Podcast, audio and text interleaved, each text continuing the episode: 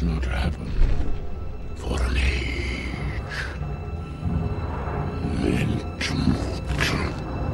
What's that? Tis a gathering.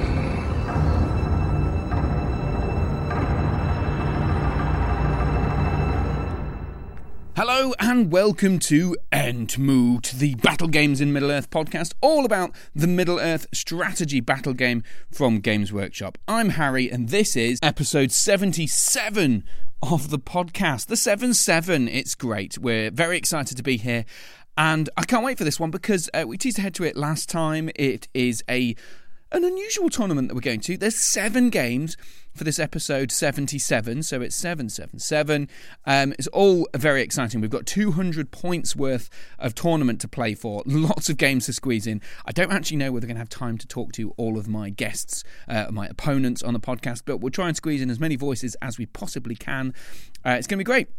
So, uh, yeah, let's just get cracking on with it because um, I feel like this is going to be a little bit of a short podcast, even though we've got seven people to talk to, uh, if we can. Um, I, I, I just know that this is a really busy day, a busy schedule uh, in, as part of this tournament. Um, so it's probably going to be more resembling a mini-moot, and we still have uh, some the odd sort of message to uh, delve into in the inbox as well later on as part of questions that need answering as well. So uh, let's crack on, but let's start with the list. Ask Oriok, build me a throne worthy of Mordor. Yes, that's right. It's uh, building an army, and not for Mordor or Numenor or anything uh, alike to Numenor this time. We're starting off with something a little bit different, and uh, partially that's because I thought a Numenor army at two hundred points would be a little bit boring, um, but also because I wanted to try and uh, delve, delve into something else, and believe me, I enjoyed this a lot, thinking about the different kinds of lists I could do. So uh, there were some restrictions. This is a local event. Um, it's the uh, the Enjoy the Little Things event in Lincoln. Um, so this is uh, a very, very local one-day tournament, which is perfect because of my impending nuptials, uh, which probably by the time you've heard this or um, pretty thereabouts anyway uh, will have already happened. So... Um, so yeah, wedding inbound. Um, but the the uh, the tournament, two hundred points. It's got some restrictions. So the main one being you had to have more than four models. So no sort of uber hero kind of lists with, you know, uh, Aragorn and I don't know. Well, I can't think of anything. Legolas, Gimli, and Aragorn or something like that. I don't. That's probably that's not that's more than two hundred. But anyway, stuff like that that that wasn't allowed. The other thing was you couldn't have more than twenty-four models. Um, so this is interesting. So, for example, I actually thought, oh, I think I might have enough. Um, I think I might have enough ruffians for this. I thought, and uh, so I had a look, and um, you put Sharky and Worm in, you get twelve ruffians uh, without bow, six with bow, uh, and then another warband of three and five ruffians, three with bow and five without, and that's twenty-five uh, models, I believe. Um, or no, it's more than that actually. It's eighteen, sort of twenty. twenty oh, I don't know, it's like some, it's somewhere in the late twenties anyway, so that was too many. um I, I did toy with the idea of using um, Sharky and Worm with um with one of the ruffian leaders like Cid or something like that, and I just thought, you know, I just, I just I'm just not excited by it, so I moved on um and wrote the second idea that I had, which which was probably my second choice. Um, so actually I'll, I'll I'll have a look through some others and then I'll come back to my second choice. And um, Dwarf King, I thought. Um, two hundred points, you know, this uh, the also one of the adaptions for this two hundred points limit is it's going to be a three by three foot board, so a much smaller board, and they're adapting the deployment zone, so eight inches rather than twelve and a lot of things. Uh, there's going to be a seize the prize mission and all that sort of stuff, so there's quite a few sort of little adaptions that just make it a little tweaky. It, it's good. It's a, it's a really good format, actually. I'm really enjoying it. Um, so I, I thought of things like a Dwarf King. You know what's good at low points? Really high defense, high fight um, stuff. So fight six, defense eight. Thought that could be quite good alongside sort of eleven warriors with shield, denying guard, and a Khazad guard. That would have been really good. Um, but I just thought it's just not that exciting. It's not very fun. So um, also it didn't have any sort of fast moving stuff. Uh, there is a Caesar Prize, as I mentioned. Um, but you know, um, then I also I had an idea for using Ashrak and a load of giant spiders. Um, lots of fast moving stuff. Ashrak's a bit of fun. I've never used him before. Don't have the model though, so I thought, well, I don't really want to have to buy something. to do that. And that was a cool, it was a cool idea though. And giant spiders have, can be really, you know, they can be really potent, but of course they they also can start it starts spiraling out of control quickly if you lose a couple, doesn't it? Um, so there's that. So that would have been uh, Ashrek, seven spiders, and Amori Goblin with a shield. That's very low on might as well, which I thought might have been a problem. High on might was the next option, was a Dunedain list. So just eight Dunedain, which, I mean, it's pretty good, isn't it? I mean, that's eight points on my eight. I mean, they're only fight four, though. That's the thing. Come up against elves and they're really in trouble. twenty-five points. They're just not very good for an extra fate point. You, you know, it's twenty-five points for a guy with one wound and a fate point. It's It just feels so, so sort of, you know, it swings too far too quickly. So, um, but hey, they could they could do a lot of work with the shooting and the uh, the, the attacks, I guess. But decided to skip that one. I did briefly um, think of Arathorn and five Dunedain as well, but it's just even even to the swingier end, I thought. So I, I skipped on from that. And I did think about my Numenor. I did. Um, I thought of a captain and twelve Numenorians with shield and spears. It's just a bit boring, so I moved on from that. Um, Húrin on horse. Now, he was another option. So I did, I did actually really, really come close to using this one. So Húrin on horse for ninety points, plus uh, Minister of Warriors with shield, about eight of them, some rangers, four, plus a Fountain Court guy. Um, that would have been thirteen models. Got rangers, got fight four. You've got Um, high defense frontline uh, with shield wall. You've got a hero that can actually hit. Oh, uh, one of the yeah. So one hundred points was the max for the heroes, wasn't it? Sorry, um, that was one of the other limits. Um, uh, so yeah, this is interesting. So you kind of yeah, you're probably thinking while I'm reading all these through because uh, I hadn't already mentioned no heroes above one hundred points. So actually, really makes it really tricky. Um, a really great. It's a really great format. I really enjoyed this um, this idea. So. So that those are the sort of main ones. So that leaves uh, my two lists that I thought of, and both happen to be themed around the Battle of the Greenfields, pretty much. So um, Golfinball on Warg for fifty points. Uh, Golfinball, he's I mean he's he's, he's not very good, but I've just never used him. I've got the model. He's nice. He's kind of got that classic orc look about him, uh, fantasy look, uh, sort of Warhammer orc look, which is nice. Uh, with him, I, I thought I could give him eight orcs, um, four with shield, four with spear, and a warg rider, and then ally, not ally, in sorry, so uh, accompany him with a barrow white, and three orcs with shield and three orcs with spear, and just an orc without anything else. And I, you know what? I was really, really, really, really close to taking this list because it gives you a chance to use Golfinball, which just never you just never see because why would you? He's not very good, um, but he's got like an extra. He's just an orc captain for fifty points, um, but he's got an extra like a, a, a six up um, save because of his like impressive girth or something like that, and you know he I don't know it could have just been a bit of fun. So I thought maybe and a barrow white, you know, a bit of magic to.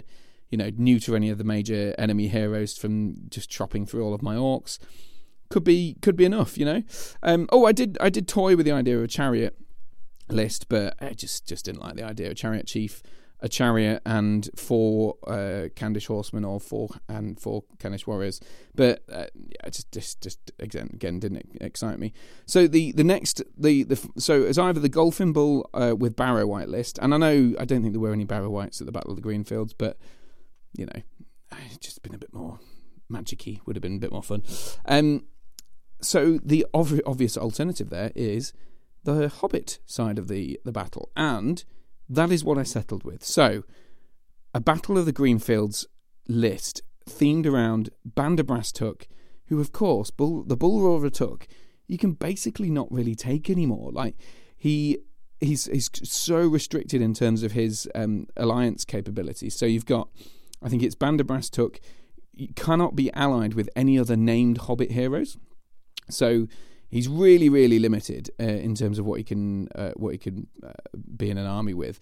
And um, also, you can you can put him with um, sort of uh, you can have Dunedain as part of his army, leading as minor heroes, leading hobbits, but they don't get the two attacks uh, bonus, which is a bit rubbish. So so he's very, very limited. And actually, it turns out at this points level, I think, is where he wins, because Banderbras is leading this army. He rides a horse rather than pony, so he's he's actually got some, well, I say some killing potential. He's still strength three, but he has some killing potential because of that horse, um, with two attacks on the on, three on the charge. You know, he, he strength three, you should be able to do damage to, you know, a normal warrior, which is kind of what you, all you really want him to do. Um, then you've got five Hobbit archers, five Hobbit militia, and five sheriffs. So uh, archers are fight three, and they shoot bow uh, eighteen-inch range bows. Uh, that's strength two. Uh, militia are fight two, but they have axes, uh, or you can give them hammers or something else. I think I'm going to use just the axe ones. Um, and sheriffs are fight three, and they have a staff that can stun stuff on a five plus, which hopefully will come into great use. And finally, I'm going to add three Rangers of the North. Now, I've posted some of these on my Instagram recently. Um, I've just painted them f- specifically for this. Um, because I thought, well, I could do three Dunedain, but then I'd be fifteen points under, and I don't have any more warband slots. Um, so Rangers of the North, I think, are almost always not worth the points. Um, you get an extra one defense for five points, which on a twenty-five, it's just, I mean, it's not, it's not enough, is it? But it might help, I guess, if there's a few bows out there and they're winning on sixes instead of uh, winning on fives against a defense four ranger. So, yeah, it'd be good. And also I get to use my Ranger of the North models, which I've just not ever used. They've just been sat there uh, in a blister pack for donkey's years. So that is my army. I've got three Rangers of the North. Um, I've got uh, Banderbrass Tuck, two points of might with strike, though, at fight three. um And uh, fifteen hobbits. So in total, I've got nineteen models. I've got five might, and I've got a lot of models at two hundred points. You know, who knows? I really don't know what the meta is here. If there is a meta at two hundred points, please let me know what it is. But I think we might actually discover said meta over the course uh, of these seven games, because there's definitely a few potentials that I know uh, a few of us were talking about before the tournament, which included things like, for example, hunter orcs. At two hundred points, you can get two of the big heroes, Onwarg and something like ten Hunter Orcs, which is going to slap like nobody's business. Um, the Wolves of Isengard has been uh, talked about a bit. They can get a lot of Wolves of Isengard. Um, uh, Shaku, we get the free heroic sort of move um, as part of the Legion. You, they can move uh, three or D three models or something um, before, and maybe even shoot as well. I can't remember. Uh, on the small boards that we'd be playing on, that could, pot- could potentially be pretty awful. Um, Uh, and uh, of course also Woses, um, which I've been a long been a proponent of before. If you get Gambarigan and fifteen Woses, and with Stalk Unseen, with twelve-inch um, blowpipes, rerolling ones, strength three, with um, with lots of uh, lots of hatred and all that sort of stuff, could be it could be good. It'd certainly be good against the Hunter Orcs. So really interested to see how this tournament goes, and uh, yeah, we'll delve into that a little bit later on. But first. Christians. Questions that need answering. Yes, that's right. Questions that need answering. So um, last time we uh, dropped a question about um, whether you think it's ever right to not quite scalp, but sell um, uh, Lord of the Rings or any of the miniatures at vastly inflated prices on the old eBays. And uh, or, or elsewhere on trade sites or anything like that. Uh, there was someone who asked me a question about Goldfish Blue, who's a notorious name in the uh, the community. Um And, uh, and and wondered whether, you know, I thought it was okay. And uh, I did a bit of digging, found out who Goldfish Blue was, but um, I, I tried to get in contact with them, see if they'd be able to talk, but no such luck so far. Um, so following on from that, we've got an email from Alex Fern, Alexander Fern. Um, hello, good stories, sir, he says. Uh, a long-time listener, first-time caller. As another somewhat prolific second-hand M E S B G eBay seller, I'd like to add my tidbit to the discussion. I am more a collector than a gamer, though I will at some point dip my toes into that side of the hobby, and I've bought and sold thousands of models on eBay over the years. I do make a profit, but it's more about me wanting to collect, photograph, and own every accessible model in the range, really. Over the years, I've found some real treasures. Once I purchased a very poorly advertised box of metal dwarves, which turned out to be over two thousand points of Khazad-dûm, with every metal model in that army. I felt like a kid at Christmas. I think what Goldfish Blue is doing is banking on the increasing scarcity of models and offering international shipping, whereby there's always someone willing to pay well above market value to get their hands on something specific, which might be the only one on eBay at times. Anyway, keep the podcast rolling. It's A S M R to my ears. Well, you're welcome. Uh, so, so Alexander, that's an interesting, interesting to get some insight from someone who s- sells a lot on eBay as well. And I, you know, I, I don't. I don't think I, I, I'm pretty much ambivalent to what whatever people think about this. I can see why people get angry about it. I can see why people think it's, you know, impressive in some ways to to you know build up a business from um, selling uh, models on eBay uh, and sort of inflating the prices. If they sell, someone clearly wants them. I guess that's the sort of invisible hand of the market, as it were, uh, moving. Um, it's interesting what you say that you've you sort of. You've bought and sold models at a profit, uh, but it's all about ex- uh, photographing um, models. I've never really thought of it like that. I've always thought, to me, when I when I went, I did go through a, a stage, um, pretty much when I got back into the hobby, of really, really wanting to make sure I had everything. And it was because at the time, um, there was a concern that the Games Workshop might drop the license, it might not actually make these models anymore, or or something like that. And I thought, oh God, what if what if these models that meant so much uh, to my childhood um, just so, suddenly vanished, and I could never ever uh, watch them again, watch them again, find them again. Um, I'd I'd end up spending increasing amounts of money digging them out, um, and and sort of thought, well, okay, well I. I I'll do it now. So I, I just went on an absolute spending spree at that point, um, which I was lucky at the time. I was living with my, uh, my mum, and uh, I had a, a decent job. So I was like, I, I had a lot of expendable income, basically. So um, I don't just don't tell the uh, the fiance.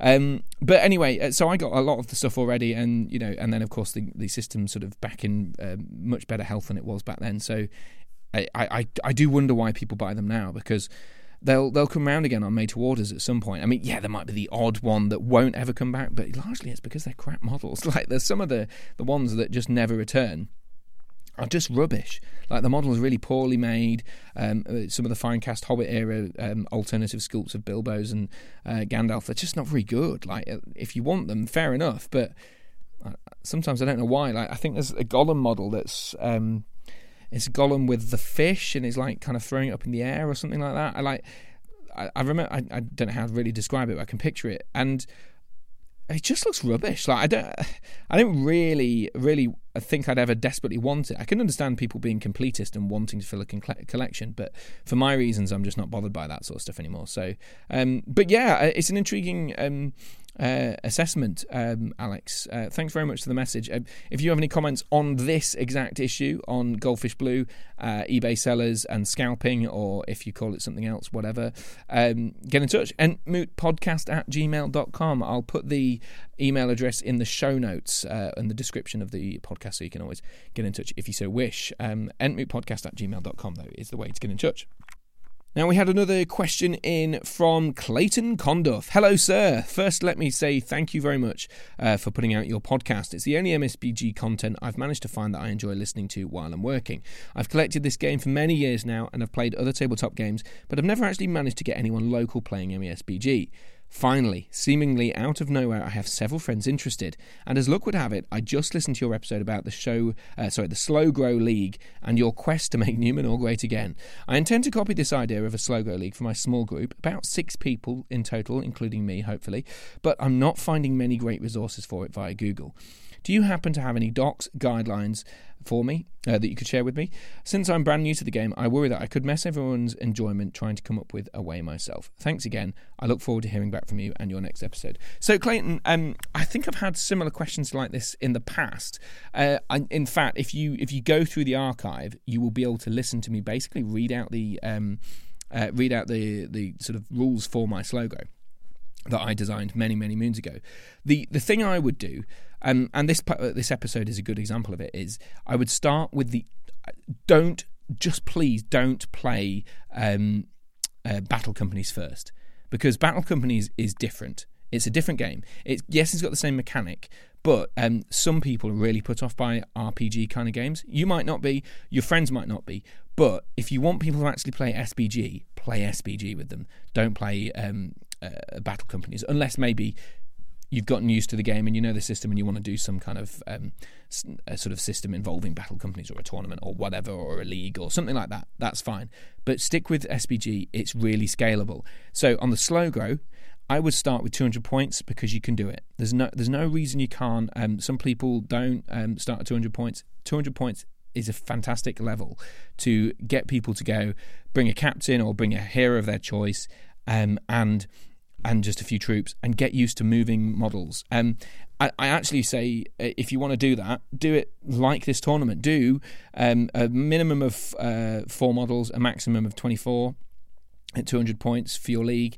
Um, and and maybe no heroes above one hundred points. Um, will just help people, uh, you know, not get completely rinsed by Aragorn or, or you know, something like that. Um, so so that would be my first tip. And just add one hundred points each time. And you can play to win. You can play to play, um, you know, whatever. You can play for fun. You can play for hobby, uh, whatever. I would say do something along the lines of three points for a win uh, in your league system if you're going to do a slow grow league, uh, a one point for a draw, zero points for a loss, and then maybe have a, a point uh, per game for painting your army fully, um, because it, it just helps people build that. Once once they've put the time and effort into painting, they're less likely to drop the system. So while you've got them, while you've got the hooks in, say to them, uh, you know, that they, they, you know, I know what it's like. If you're in a group of gamers, um, maybe you're in a shop, in a hobby club, whatever, people pick up a game system, and then they they maybe move on within two months, six months, whatever. But if you've, you've kind of latched them into painting a full army, then they're kind of more invested already. So that's the reason I put the point for um, having a fully painted army into my slow grow league system. Um, and then after that, you could maybe do uh, choose different missions depending on sort of instructing people how to play the game a bit easier. So, for example, starting with something like To the Death uh, as your first mission, because it's got uh, encourages people to have banners and um, just kill each other rather than anything else. Or maybe you could do the objective ones because you want people to learn about the how important scenarios are in the system. But generally, I would just just sort of, it's almost a hands-off approach. Like, just get people into the game, introduce them, and be willing to help people um, learn the system and, and have a bit of fun, practice games, all that sort of stuff. I mean, we spoke about this with Tim in the last episode, just saying, you know what, um, all you need to do is is just facilitate, and it might take a bit of extra effort of you kind of getting involved and talking to people um, over the long run um, and sort of helping arrange games and all that sort of stuff. But the game is good enough that if you just help people start, then then you should be fine. You'll have a you'll have a group group going in no time. And you know, each time, so you start at your two hundred, maybe add one hundred, or may, maybe do two hundred to four hundred, and then four hundred to five hundred, six hundred, and then seven hundred, eight hundred, and then you've, you know, over the course of maybe three weeks per level, um, that sort of works out. I don't know, sort of something like six levels. Um, that's eighteen weeks. That's, you know, that's that's three six three months. Four months, I don't know, something like that. Anyway, and by the time of that, you've you had people have painted all their army, and you can have, you know, some big games with it, which will be really fun. Um, Clayton, I I I am conscious that I might I might have written the event pack at some point, um, and well, I, I did write an event pack originally. Whether it's much use anymore, I don't know. But um, just rewind, write what I say down. Don't overcomplicate it. Just have fun and get you guys uh, and gals just interested in the, the game. I'm sure um, it will be it'll be good fun if you just have a go at it. Um, but drop me another message if you want more detail, and I can try and find uh, some more ideas for you based on those old event packs. And as I say, I did read it out um, in the old, old, old um, Slow Grow League. It would have been a long time ago now. Um, but do have a l- listen back through the archive, and you'll be able to find an episode all about slow grows and getting people started. It's been very successful in our area. I can't say that it'll be the same everywhere, but we had a, a, a shop, uh, Imps Gaming in Lincoln, which had enough space to play games in. They were keen enough to get selling, and now it's among their biggest games um, in the shop, and they sell uh, models all around uh, Europe because uh, because of the success of essentially what I did. Um, no offense, not like I'm trying to toot my own horn here, but um, yeah, they, they've they've they found a game system that's kind of carved themselves out a little bit of a niche, so um, it's good for them. Right, uh, let's go to the final question. So this is uh, from Andy Munt. Andy says, "Hi Harry, firstly, just wanted to wish you all the best for your upcoming nuptials. I recently got married, and it was the best day. If you're seeing this after the event, then congrats on the great day." Well, yeah, I'm seeing this beforehand, uh, so I don't know if it's a great day yet. It could all go terribly, terribly wrong, but hopefully it won't, and I'm really glad for you as well. Congratulations for your marriage. Um, just a bit of a... Uh, sorry, sorry, Andy continues. "Just after a bit of advice on attending a tournament for the first time, really. You have always encouraged attending them to help engage with the hobby and fellow enthusiasts better, and I was wondering uh, if there were any tips and advice for a newbie like me. Are there rules around etiquette and do's and don'ts for a new attendee? I'm not a particularly salt, uh, salty player or anything, but are there unwritten rules around things like watching others play or walking round tables, et cetera? You have mentioned before about reading the rules packs thoroughly, which I have been doing for some random tourneys, but there isn't much mentioned about the common mix-ups that may befall a newbie. Appreciate in advance you taking the time to read this and hopefully respond. All the best with the podcast. It really is a great listen, and I always like, uh, look forward to the next one. Best regards, Andy. Uh, also, it says, is there any Do- uh, Nottingham, Derby, Leicester tourneys that you would recommend attending, as I'm located in the Midlands? Well, first of all, um, Nottingham, Derby, Leicester is probably uh, the, the busiest area in the U K, or certainly uh, where it certainly has been in the past for tournaments. Um, Nottingham uh, is is super busy. Uh, Seventh City Collectibles, you'll have heard um, if you listen to my podcast before, uh, is is a hub for uh, tournaments. Obviously, Warhammer World runs semi-regular tournaments as well, like three or four a year, um, and and it's you're conveniently located where you can, from Leicester, you can drive up, up to Lincoln, so for example, to come to Lord of the Imps and things like that, which is the tournament I run in October. Uh, and there are places down in Birmingham that do them as well. I would just I'd suggest looking at the Great British Hobbit League's um, uh, events calendar. Um, usually the, the dates are set well in advance and the locations, but the uh, sort of Facebook pages and the tickets aren't sold for a while. So plan your diary around um, maybe six months ahead, uh, maybe even further ahead than that, and you'll be able to find uh, find a lot of events and plan ahead for that. So that would be the first thing. Go on the Great British Hobbit League um, website um, and Facebook page, and you'll be able to follow your uh, follow the um, calendar and all that sort of stuff, and get get some events. That's a really great place to start. Um, in terms of etiquette, do's and don'ts for a new attendee, you say, are there unwritten rules around things like watching others play or walking around tables? I mean, I guess the, the main unwritten rule I would say here is the top tables, especially on the last couple of games of a of a big tournament. Um, it, it's sort of it's considered poor, uh, slightly poor etiquette to be hovering around, um, you know, uh, really, really close, especially when people are making um, big decisions and uh, you know, getting a bit tense. That's that's just not that's not cool. Um, the bottom tables, yeah, do what you want, it's fine. And um, just you know, the I think the main things are don't don't pick anyone's models up without asking them, or or you know, at least having a good chat with them and sort of establishing a a bit of a hello with them, that sort of stuff. Um, you know, introduce yourself, be friendly. Um, I would say if you go into a tournament, take a tray. Sounds stupid, but some sort of tray or box lid or whatever, something to carry your models from table to table, so you don't have to put them back in your box um, and take them out again. Um, and then you can also sort of take, uh, you can put them in their sort of units on the tray, so you don't have to fanny around at the start of the game. That's a really good idea. Measuring tapes and notepads and all that sort of stuff are uh, essentials. Um, but I think mostly, I think if you're going to a tournament, just just throw yourself in, you know, say hello to people and introduce yourself and, and have a bit of a chat and just, just absorb, ab- absorb it all. You know, I, I would, I'd highly recommend it. And, you know, I know some people find that easier than others. Uh, some people are naturally outgoing and some people are naturally a bit more sort of um, uh, w- withdrawn, I guess. But it, it, the, in these sorts of tournaments, you, you naturally are, are given, you know, If you if it's even if it's just a one day, you know, you've got three, four people maybe to just have a chat with for a course of a game, and just try and establish who they are and, and have a have a friendly chat, and hopefully uh, that will mean you'll uh, you know you'll you'll get on with someone and have someone that you can have a, have a bit of a chat with at lunchtime if you've not made uh, if you don't know anyone else or you haven't made any other other friends yet. So you know it, it's it, it there's no sort of etiquette necessarily, but I think, you know, that's the the main one is, yeah, don't bother the top table players on the last game of the day when, you know, they're playing for the title or something like that, especially at major, big events.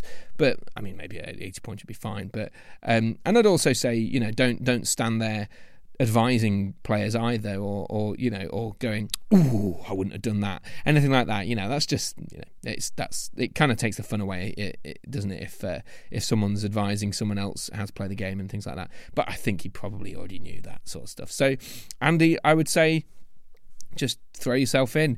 get stuck in and have fun, because um, tournaments aren't about uh, you know smashing people or anything like that. It can be about taking your, your toys that you've uh, lovingly painted for a long period of time and showing them off. It could be uh, about just having a having a drink and having a, a, a laugh with some people. It could just be about um, sharing the, the sort of love of Tolkien or the films, uh, Peter Jackson films, with other people, or it could be about uh, just you know enjoying one of the best game systems uh, out there. Then you know all of the above are absolutely fine, and you'll find um, friends to uh, to enjoy and chat to along the way. So hopefully that's helpful, Andy, but uh, I really appreciate it. And um, anyone else uh, gets get in touch, uh, let me know. Uh, your, what are your do's and don'ts?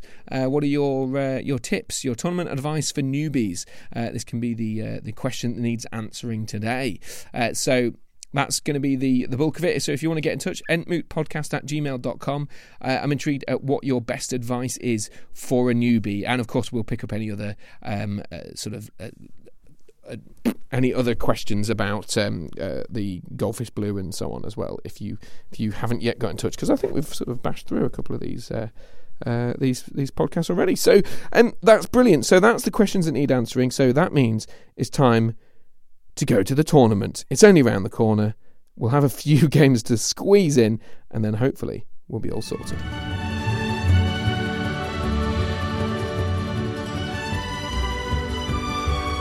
Here, Mister Bilbo, where are you off to? Don't stop! I'm already late. Late for what? I'm going on an adventure.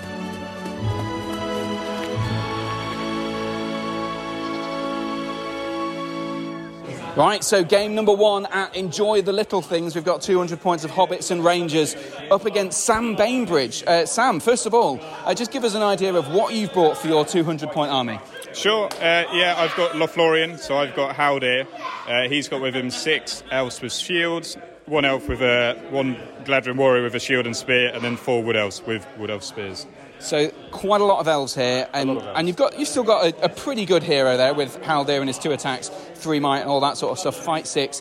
When you saw the Hobbits on the table, obviously there's a fair amount of them. Uh, I think it was eighteen models in total compared with your, what was it, ten nearly? twelve. twelve, yeah. sorry, yeah. So I, I'd imagine you were fairly confident, is that right? I don't know about confident. I think I was worried about the numbers, to be honest. Uh, so I think I think we'll go and talk about the strategy in a second. But my uh, my strategy really was to try and whittle you down with my wood elf shooting, kind of relying on their uh, cloaks to sit back and not be seen. Uh, it didn't really go to plan. Well, I, I guess because I've got shooting as well, and yeah. you've got um, three shots, uh, pretty much. Is it just three bows? Well, four isn't it? shots and then four. two oh, powder. Yeah, of course. Was kind of sat hiding away. So. Yeah. Yeah, because you sort of tucked him into a building quite early on uh, on the centre line, um, yeah. which I think might have been a bit of a, a strategic error. But the, the, the Wood Elves, you would expect them to be taking a Hobbit or two, well, at least two Hobbits probably a turn. Yeah. Uh, but sadly, I think I got the first shot, uh, first sort of shots in, and there was a clear shot to one of the ones that you'd moved away uh, from an objective, so he wasn't obscured for, for the terrain. So I got a kill on that one quite quickly. Yeah. And then um, you maybe took one or two out over the course of the next few turns, but my shooting proceeded to kill the other two um, wood elves, which which kind of w- eventually whittled you down. So yeah. I, I kind of had the the fire the shooting firepower. I mean, I do have five bows uh, on the Hobbits and the three from the Rangers, so quite a lot of bows in the list. But uh, I wasn't expecting to rely on that. I think perhaps uh, the deployment was was what won me this game here, because um, uh, I'll, spoilers won the game. So. Um, Just expect, because you, you deployed pretty much surrounding one of the objectives, but not quite on the, the middle line. What, yeah. what was the thought behind that? So I, I didn't go. So on one of the objectives, there's basically a building, and so I didn't. I thought you did outshoot me, so I didn't want to rely on my shooting and have everybody visible. Mm-hmm. Uh, I didn't deploy on the central objective because I thought I'd move into that towards the end of the game. Uh, so I was basically relying on the Wood Elf cloaks to try and outshoot your outshooting me, if you know what I mean, because they, they just can be seen. But to be fair, I think my deployment was a bit of an error. They kind of deployed the Wood Elves in an area where they were trying to get to a, a, a fence at the back, but then you moved the band of hobbits very close to that, which just meant I don't want to move there anymore. And so basically, to get them into cover, I had to leave one in the open for one turn, which you picked off, and then the other guys kind of missed a turn of shooting. And then, yeah, I didn't really do so well from there. And so once the lines engaged, I didn't I didn't feel too bad when we did engage, because you kind of engaged half your force, maybe less than. You were a bit piecewise. Uh, Garm, what was the main turning point? I think I think you got some, some good kills in there, really.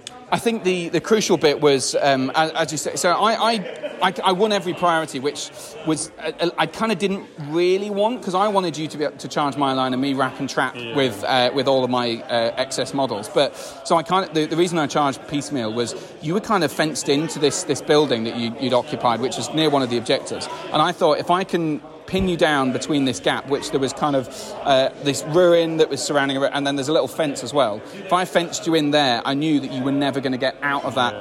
uh, was, stuff to get the for, other I was objectives. For the doorway, but yeah. Going and losing I, your last point of might. Did you win that priority? I can't remember. Maybe you used your last point of might, didn't you, to call a move? Yeah. My only chance of getting any more V Ps was to get out of this door, but go on. I, I, I didn't have the might at that point in time. You, you called the move. Yeah, uh, and so all my guys were tied up for the last turn, so I couldn't, I couldn't get there. I think that was the thing that I, I, I just had, I had the might superiority. I'd pinned you in this spot, and um, there was a couple of lucky combats. The ranger fought against two elves and managed to kill both of them in one go at the cost of one point of might, but still, that was a pretty big swing. Um, and Banderbrass was was on fire. He charged the wood elf and killed him one turn. Charged uh, uh, two elves the next turn and killed both of those, yes. despite needing sixes to wound them. So that was very lucky. Um, so he, uh, and then I think he killed another one. So I think total, the bull roarer took four heads, which is pretty impressive. Um, and and the hobbits were just they were just kind of dying slowly enough. Um, you know, because I, I guess because I had so many of them, I could just put on one-on-ones for a lot of elves. Uh, and your your spit because I'd kind of come through the door behind the back, taken a, a spear out, and then you weren't didn't have loads of spears. You just didn't have many dice in each fight, so it was always a. a dice against the dice, which, you know, um, it, it's not often going to go in your favour, I guess. No. So, well, it's half and half, I guess, but oh, slightly more for you. But uh, the crucial thing here was that I just managed to get all of the objectives. And, you know, I had one guy uh, killed on one objective, uh, well, who ran away from one objective uh, after we both broke. But I, I just made a big a concerted effort early on to send a big warband of hobbits, or all of my militia, five guys, to one objective. Uh, my archers in the middle one, and a, a sheriff at the back holding on to the, the, the other one. So it just it, it just meant that you were always going to be fenced in. And the, the, I thought I thought the most you could get is one objective and maybe kill the leader and break me. Yeah. But I would still have three or four, and that was always going to be a win, I guess. But I mean, th- there was some bad luck. It's fair to say. I mean, my, my, my shooting was good.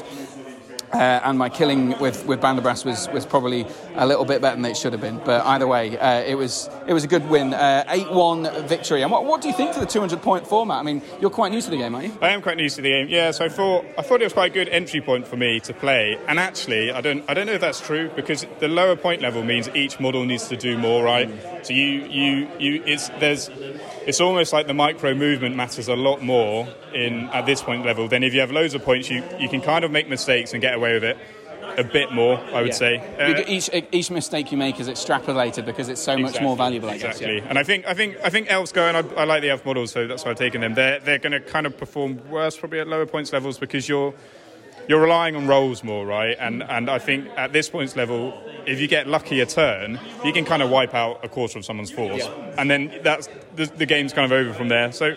Go on, it's interesting, it, it's very skirmishy, it really, every model kind of counts, which is fun. Yeah. Um, so yeah, I think your force is very good. I think having lots of numbers. Lots of bows. And, and a good amount of might for this points level is pretty good. My problem with my guys, with the elves, is on an objective game like this, it's quite hard for me to spread out because I'm kind of better as a ball. Yeah. And so... yeah, it kind of makes it tricky. But they're not all, all going to be objectives. We've placed domination today. I know there's Lords of Battle, I think, and Contest of Champions to come. So who knows what's going to happen uh, here at Enjoy the Little Things. On to game number two.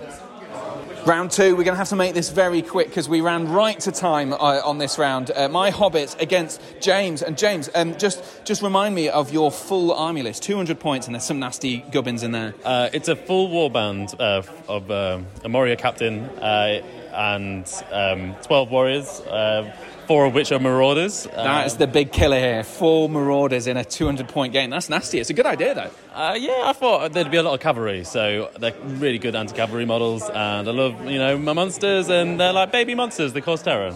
Yeah, yeah, they're they're very, very intimidating guys, and I don't think, in the end, I actually had to charge any of them, which, which was quite relieving, but... Um, uh, r- Brutally, uh, I think I took three off their wargs before they got into combat, which yeah. was, and they, it required some very good luck and some shooting on my behalf. But I think, if I'm honest, that that kind of secured things for me, because as soon yeah. as you lose the wargs, it's yeah. just a, a horde of goblins, which isn't quite as powerful. Yeah, I think that's what you find in these small um, small games. Like the dice, if, if the dice swing one way, it's kind of like, it's done, isn't it? But um, no, it was really good. I mean, you got a cheeky... Um, You got a cheeky points on my on my captain early. Yeah, with, quite with, early, just chipping off his fate and the wound, which yeah. is crucial. Yeah, exactly. Uh, so those um, those shots were they did their work. They was really good. Yeah, the, the bows have been absolutely amazing. I mean, uh, five hobbit bows. I got a few stones thrown in as well. I don't think they actually did anything, but but yeah. crucially, they were scary. Yeah, they're scary. they're, they're intimidating, aren't they? Because yeah. I know I could have a potential large yeah. volley of, of stuff, yeah. but crucially, it was it was taking out the cav. Um, and and like you say, that wound, because right at the end, uh, Banderas got a, a charge into the captain. Um, he struck up and won yeah. the fight against the captain, despite being trapped. That was um, glorious. Yeah, it he, was. It was what a moment to end on. He literally yeah, yeah. lopped the head off a goblin yeah. uh, right in the final round uh, to, and invented the game of golf. So it was, it was delightful. uh, so that was uh, an eight nil win there, because uh, this is dom- do- not domination; it's to the death. Sorry, and so it was all down to killing the leader. So that's why I focused very much on trying to shoot through the ranks uh, at the goblin captain. Captain and and also uh, trying to take away your your killers. No, neither of us had banners, but um, yeah, pretty decisive decisive victory. Largely, I think, loss of wargs. If you had the wargs, they'd have churned through the the, uh, the hobbits, no problem at all. Yeah, uh, I guess so. Um, I haven't really got much to add. No, well, there you go. Well, that's yeah. fine. If you don't have anything to add, let's move on to the next round, because we're running short of time. Thanks very much. Game three, Contest of Champions here at uh, All the Little Things Matter, or whatever. We, what's it called? I can't remember. Anyway, uh, I always forget the name of the tournament. Um, so we're playing against Callum Wright here in uh, round three, Contest of Champions. So Bulroar Atuk is my champion in contest. So this was always going to be the tricky one, depending on what I come up against. And Callum, just give us a rundown of your army so we know what uh, what champions are having their contest. Yeah, so I've got a, a, a Harad King on a horse with a war spear. I've got uh, four Merchant Guard, three Watchers of Karna, six uh, warriors with spear and bow, and one raider with a war spear and a bow. So uh, your bows are useless in here, but you've got lots of fight for, which is... not good for me, and you've got lots of models as well, and crucially your hero is fight five, so that's just better than my rangers, which is yeah. really handy, and he's always uh, all heroes going to be better than the Bulroar. So I mean, what did you think going into this? Did you fancy your chances?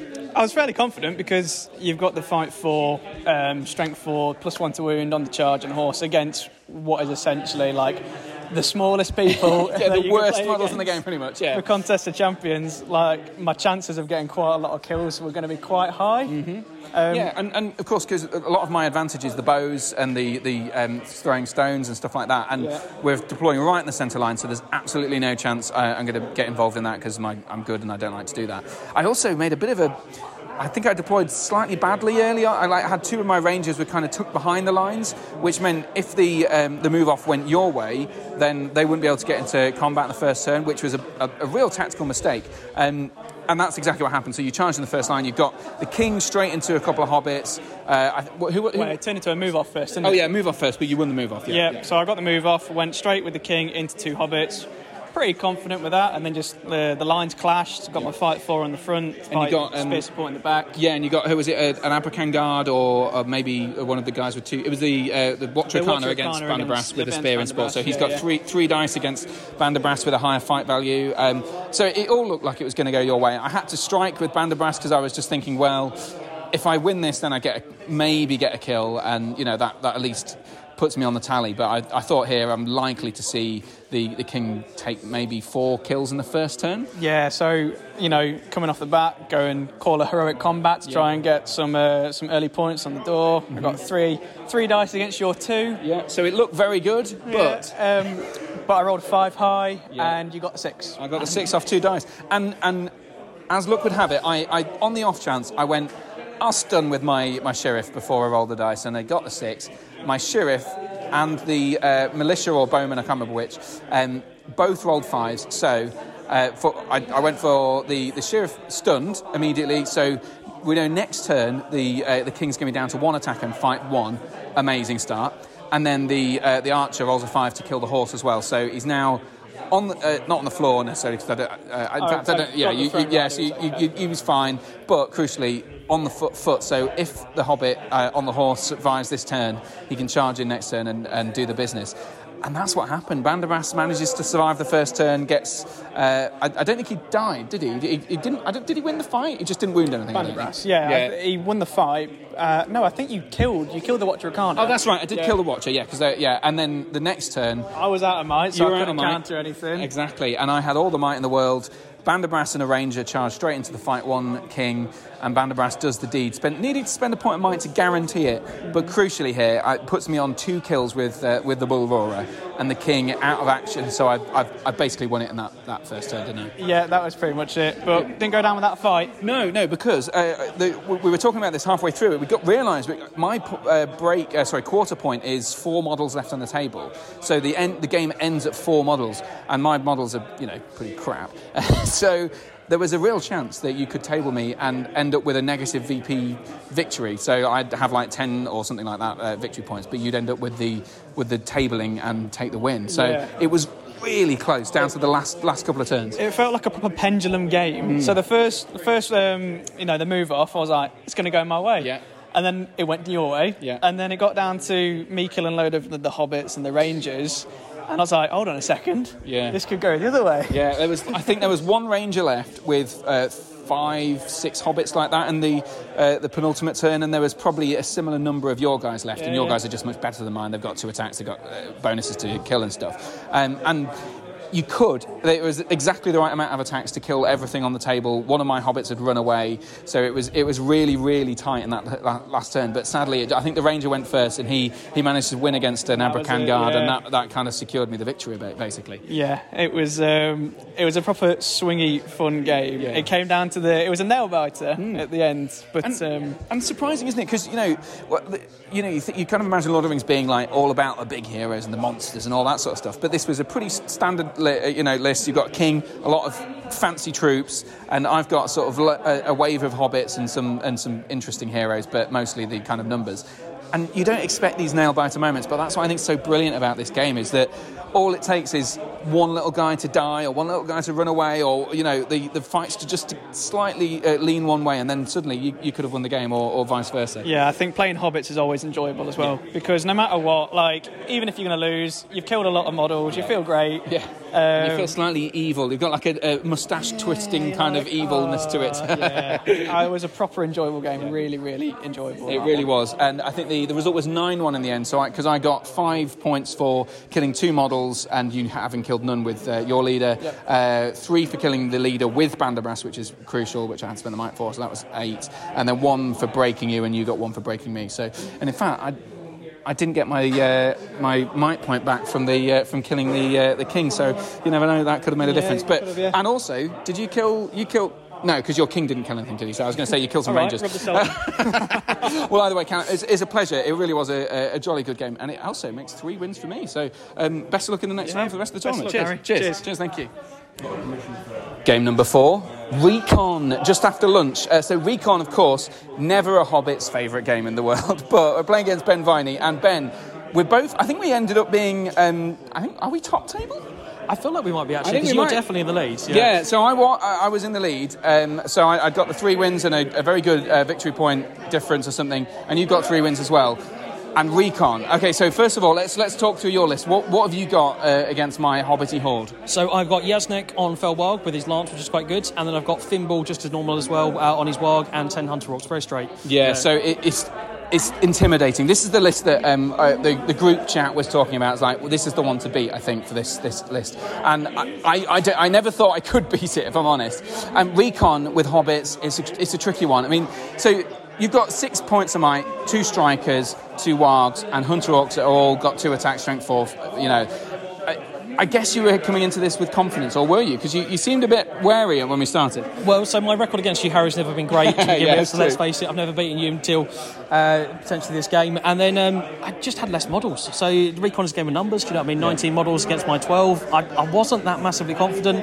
I had the six-inch move over the four, but still not that great a difference, mm. I felt. So. And there's and there's the bows as well. So I've got eight bows, which could potentially make a massive difference before we hit. one hundred percent, and they, they did they did turn while I was shooting. You, you killed three things before we even got off the board. Like, it was, yeah, yeah. tricky. And, and I think that, that there's actually quite a dense board. So we're playing on three by threes, which I don't know whether I've mentioned already, but... Um, there's a lot of terrain on these boards, which which I think is good, but the way that we deployed I, I think because you put one of your warbands on the left-hand side of your deployment, and I kind of followed up with um, by putting all my Rangers on to counter that side, with the hope that maybe I could get the three shots into that warband that was your leader's warband and stuff like that, maybe take him off his wang, maybe kill him even if I'm lucky. Um, and then I put my hobbits right on the edge of the board in the hope that maybe maybe you had to kind of split your army, which kind of worked a bit. one hundred percent. I mean, I was quite lucky. So the first turn, obviously, my second warband didn't didn't come on to the yes, second turn, yeah. which meant I could then sort of set up against the hobbits. But the yeah. trees in the middle that you can't see, obviously, but there's like a selection of trees and ruins, like snaking through them to have a bit of cover, I think gave me that little bit of safety, particularly sort of like the second or third round of shooting. Mm. Got away with a few things within the ways, really. Like, yeah, I think the first round of shooting was good. I killed, like you say, th- I think it was three hunters. Um, the second round of shooting didn't kill anything. But if I'd had another turn like the first one, I'd have killed basically half your army. I'd have been in trouble, real yeah. trouble. If you think that's six dead of a twelve, twelve-man army, mm. that's... Ooh. Yeah, yeah, that would have been scary, but it didn't happen. And and there was a, there's a bit that I... I you, uh, there was a point at which I could have um, spent a point of might on one of the Rangers to kill the warg of uh, Yazneg, or... Fim, no, Fimbul was... Fimbul's warg. And I didn't. And I thought, well, okay, you've got six points of might here. You've got strikes, and I want to be. Get, I don't want to get your uh, wargs charging me all the time. So I, I thought I need to have a, have the might to counter that. Was that the right decision, do you think? So I don't really know. So you made use of that might really well for the Rangers. You had them on the side, sort of next to Bulwara, which meant you could call moves and combats and things like that, which were really quite effective. However, choosing not to kill it and not spend the might meant he still had the movement, meant I was into you in two turns, and my two rounds of combat for the for the beginning when we were first in were a bit lethal. Yeah, I mean, you, you charged with both your heroes, you called heroic combats with both your heroes, you charged two hobbits apiece. I'd, I'd had priority a, quite a few turns in the bounce, which was annoying because, uh, you know, it meant that you had you could just choose when to engage when you wanted, which was very handy for you. But yeah, that first turn, you killed eight hobbits in the first two heroic combats, which... you know, really, really uh, made my, my kind of numbers advantage evaporate. As even, even after, you know, killing three hunter orcs, eight hobbits down, that's nearly half my army gone in one go. Yeah, I mean, I did feel a bit mean. Not yeah. yeah. Well, that, you know, everyone shouldn't feel mean when you're killing hobbits, to be fair. But but that, that and I think it, if I'd have been sensible and gone for killing the warg, you, you, A, you wouldn't have got both wargs in at the same time, which means that one might have been sort of slower than the other, which might have meant that you didn't engage in the same turn, might have given me another turn shooting, for example. But also, it would have meant when he did engage, he would have killed one, maybe, maybe two, uh, uh, tops uh, with the thing. So a significant number less in terms of uh, kills. But either way, uh, I think you can get, get a sense from here that it didn't go well after that. But like, I, I think there was plenty to play for up right until the end. It was it, it wasn't all, all all a given, was it? Oh, gotcha, because it was not until sort of like the second to last turn at the end of the game that we actually got anything off. Mm. So with Recon as well, until you've got things off, off the board, other board edge, it's all to play for. Yeah. Um, and as well, you had shots on Fimbul right into the last turn yeah. as well. It was it was still to, all to play for. I, I managed to stun Yazneg, second turn in a row. I've managed to stun a, a, a Lancing um, hero, and um, uh, which which is good. Managed to kill him. That was ace. And then um, the... But I think the thing was uh, that I was hoping to get... Because we'd both broken, I was hoping to get the move or, or something like that to pin down your heroes. And I think the one time I did, I was just a little bit too far away from one of the heroes to pin him down. I was hoping, pin down the heroes, the Hunter Orcs all run just before the, the rest of them got off the board. And that would have... I don't think it would have handed me the win, but it would have certainly... It would have certainly helped. I mean, it would be super close. Obviously, yeah. if the rest of them had run and Fimbul hadn't got his courage test off to yeah. everyone stayed, it means I wouldn't have got anything off the board. Yeah. It also meant that, um, obviously, I probably would have quartered actually the same turn, yeah. though, I guess. It would have been would have been quite I think tight. It might have ended up being yeah. being a, a win for you with killing Banderbrass, but uh, not having anyone off the board. So I guess it all came down to whether I could kill um, uh, your leader, which which was it just it was going to be very difficult. Um, I, if maybe if I'd got a stun off on him as well, but sadly not. Either way, I think what was the score in the end? Was it ten one to you? ten one to, to you. So yeah, I managed to kill the wrong uh, guy on a warg, which is a shame. I did break you, so I got the one for that. But Banderbrass went down. You got you your three guys, including um, your leader, off the board edge. Tripled me, and I just never ever made it close. But maybe, maybe I did, did a tactical error trying to shoot you, but it felt like on that first turn it would have it could have worked, but just didn't work. one hundred percent, one hundred percent. I mean, the shooting was the right way to go, I think. So yeah. Well, either way, well done. It means you're definitely in top position and uh, ready for, I'd imagine, some sweaty games. So best of luck on the rest of the tournament. I mean, I'm terrified, but thank you. Best Cheers, mate, well. Ben. Yeah. Cheers, Ben.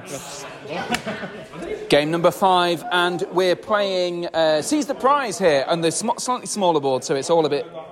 wishy-washy, I think. But that's that's just because I, you know. Well, we'll find out in a second. Anyway, Joe uh, is the uh, player, and Joe, you're uh, you're a patron, long-term patron, and we've played at many, many tournaments, um, and we sort of. I think we're pretty much both mid-ranking, let's be honest. We're both yes. mid-ranking players. I agree. And we've always dodged each other. So, I mean, it's yeah. it's, it's great that we've been able to, to play again, uh, play for the first time here. So, um, just first of all, before we get into the nitty-gritty of stuff, um, what is your army? Uh, the army is Azog Hunters, so uh, yeah. I've, yeah, I've got. Well, yeah. uh, there's a lot of Azog Hunters. I think it's here. three or four. Is it maybe more? At least four. Yeah. Um, so I brought. Th- th- there's differences between them all, but I brought uh, Yazneg uh, with the lance and the warg, and Fimbul uh, with his warg uh, as the heroes, and, then, and the bow, and the bow. And then I managed to get uh, five Hunter Orcs with bows and four without. Yeah, so Ben, who uh, we just heard the game against, he had one extra model, but didn't have the bow on Fimbul or on the five uh, Hunters. So slight difference, but not by much. So with that in mind, seize the prize. Um, and it's, again, another t- quite terrain-dense field here. Um, you've got warg, uh, people with wargs and all that sort of stuff. What was your game plan in terms of trying to get the prize, not get the prize, kill people? You know, what what what was your plan? So I knew that you had quite a bit of shooting, mm-hmm. and I thought that was going to be a problem because I don't think there's enough terrain for me to hide from, especially if you seize prize, uh, the prize right in the middle. Yeah, there's basically a killing field in the centre here. There's a bit of ruins on. Uh, there's a Rohan ta- uh, uh, building on one side of the ru- uh, of the objective. Woods on the other side, but really there's a good gully of about six, seven inches in the middle where you know you, it's a killing field, isn't it? Yeah, absolutely. So so so my plan was. I, I've only got two wargs, and they're both my heroes. I thought if I can get up, get the prize, although I had to get the prize with a Hunter Orc first because I didn't want to dismount and lose the warg, mm. uh, just in order to potentially dig it up on a four plus. So I had to get it with a Hunter Orc, which meant I couldn't hang around trying to potentially sh- win a shooting war that I was never going to win. Yeah, if you had f- five, yeah, five bows, five bows hitting on fours, I've got eight bows hitting on threes, and I've got my behind mine as well. So, exactly, yeah. yeah. So all I could do was run forward as fast as I could with the Hunter Orcs, dig it up with a Hunter Orc, which I did. I think you killed three Hunter Orcs in the first turn, uh, which left me with one Hunter Hunter Orc on that side to run up, dig up the prize, which he did, um, and then you killed him. Yeah, he got, he got completely stuck by arrows. Immediately. Yeah. You killed him with stones, with oh, yeah, yeah. stones. Because I was like, oh, yeah, I get to throw some stones, yay. Yeah. So I think it was four or five stones or something like that, and, and they, they smashed him, that one Hunter Orc. Yeah. But he did his job because he got it out of the ground, um, and then he died, so it was on the floor, which meant I could run up, grab it with Fimbul, Um, and disappear and hide behind a house long enough to be able to like run over to the side of the board and potentially get up the board and off. Yeah. Um, so the plan worked. Yeah. Uh, but basically, and, and in the meantime, I was absolutely m- just destroying your army with bows. Like I think. So the first thing you mentioned, the three uh, Hunter Orcs died, then the one with the prize died. That's four out of the eleven. Uh, then there was two died in perhaps the same turn of the that you got the prize. So that was six. Or, and then, so really when the Lions clashed, you had, yeah, and Yazneg had lost his, um, he's the leader, he lost his warg early on.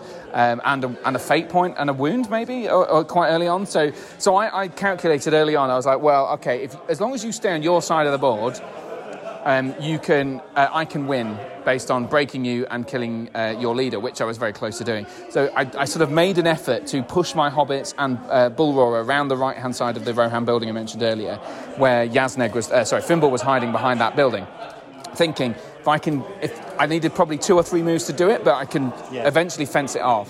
But on the second turn, um, essentially, I'd, I'd put enough guys there to block off a potential charge, but not enough to to stop you from heroic combating around. Yeah, so so your plan and the way you executed it was was was ideal. Like, you spread the hobbits out and you foresaw what Fimbul was going to do, so you went round there to stop him. Um, I think uh, the problem came was that you got priority, so you had to move first. So you moved around there to try and stop me, but there was there was enough for gap, not enough hobbits and not enough of your movement with them only having four inches um, to stop me. So when it was my turn, Fimbul, having fell sight and being able, you know, being able to charge, he could come out from behind the house and charge one hobbit, yeah. which then hero heroic combated off, which gave yeah. me another ten inches movement, yeah. and I just flew up the side of the board. Exactly, and and I think there was a there was a bit where I asked you, oh, Fimbul's got the bow, haven't you? And he said, yes, yes, he's got the bow. So I, I'd put the Bulroarer on his horse, so he's the only, the only model in my army that can actually keep up with uh, Fimbul. And I'd sort of, I'd gone, oh, I.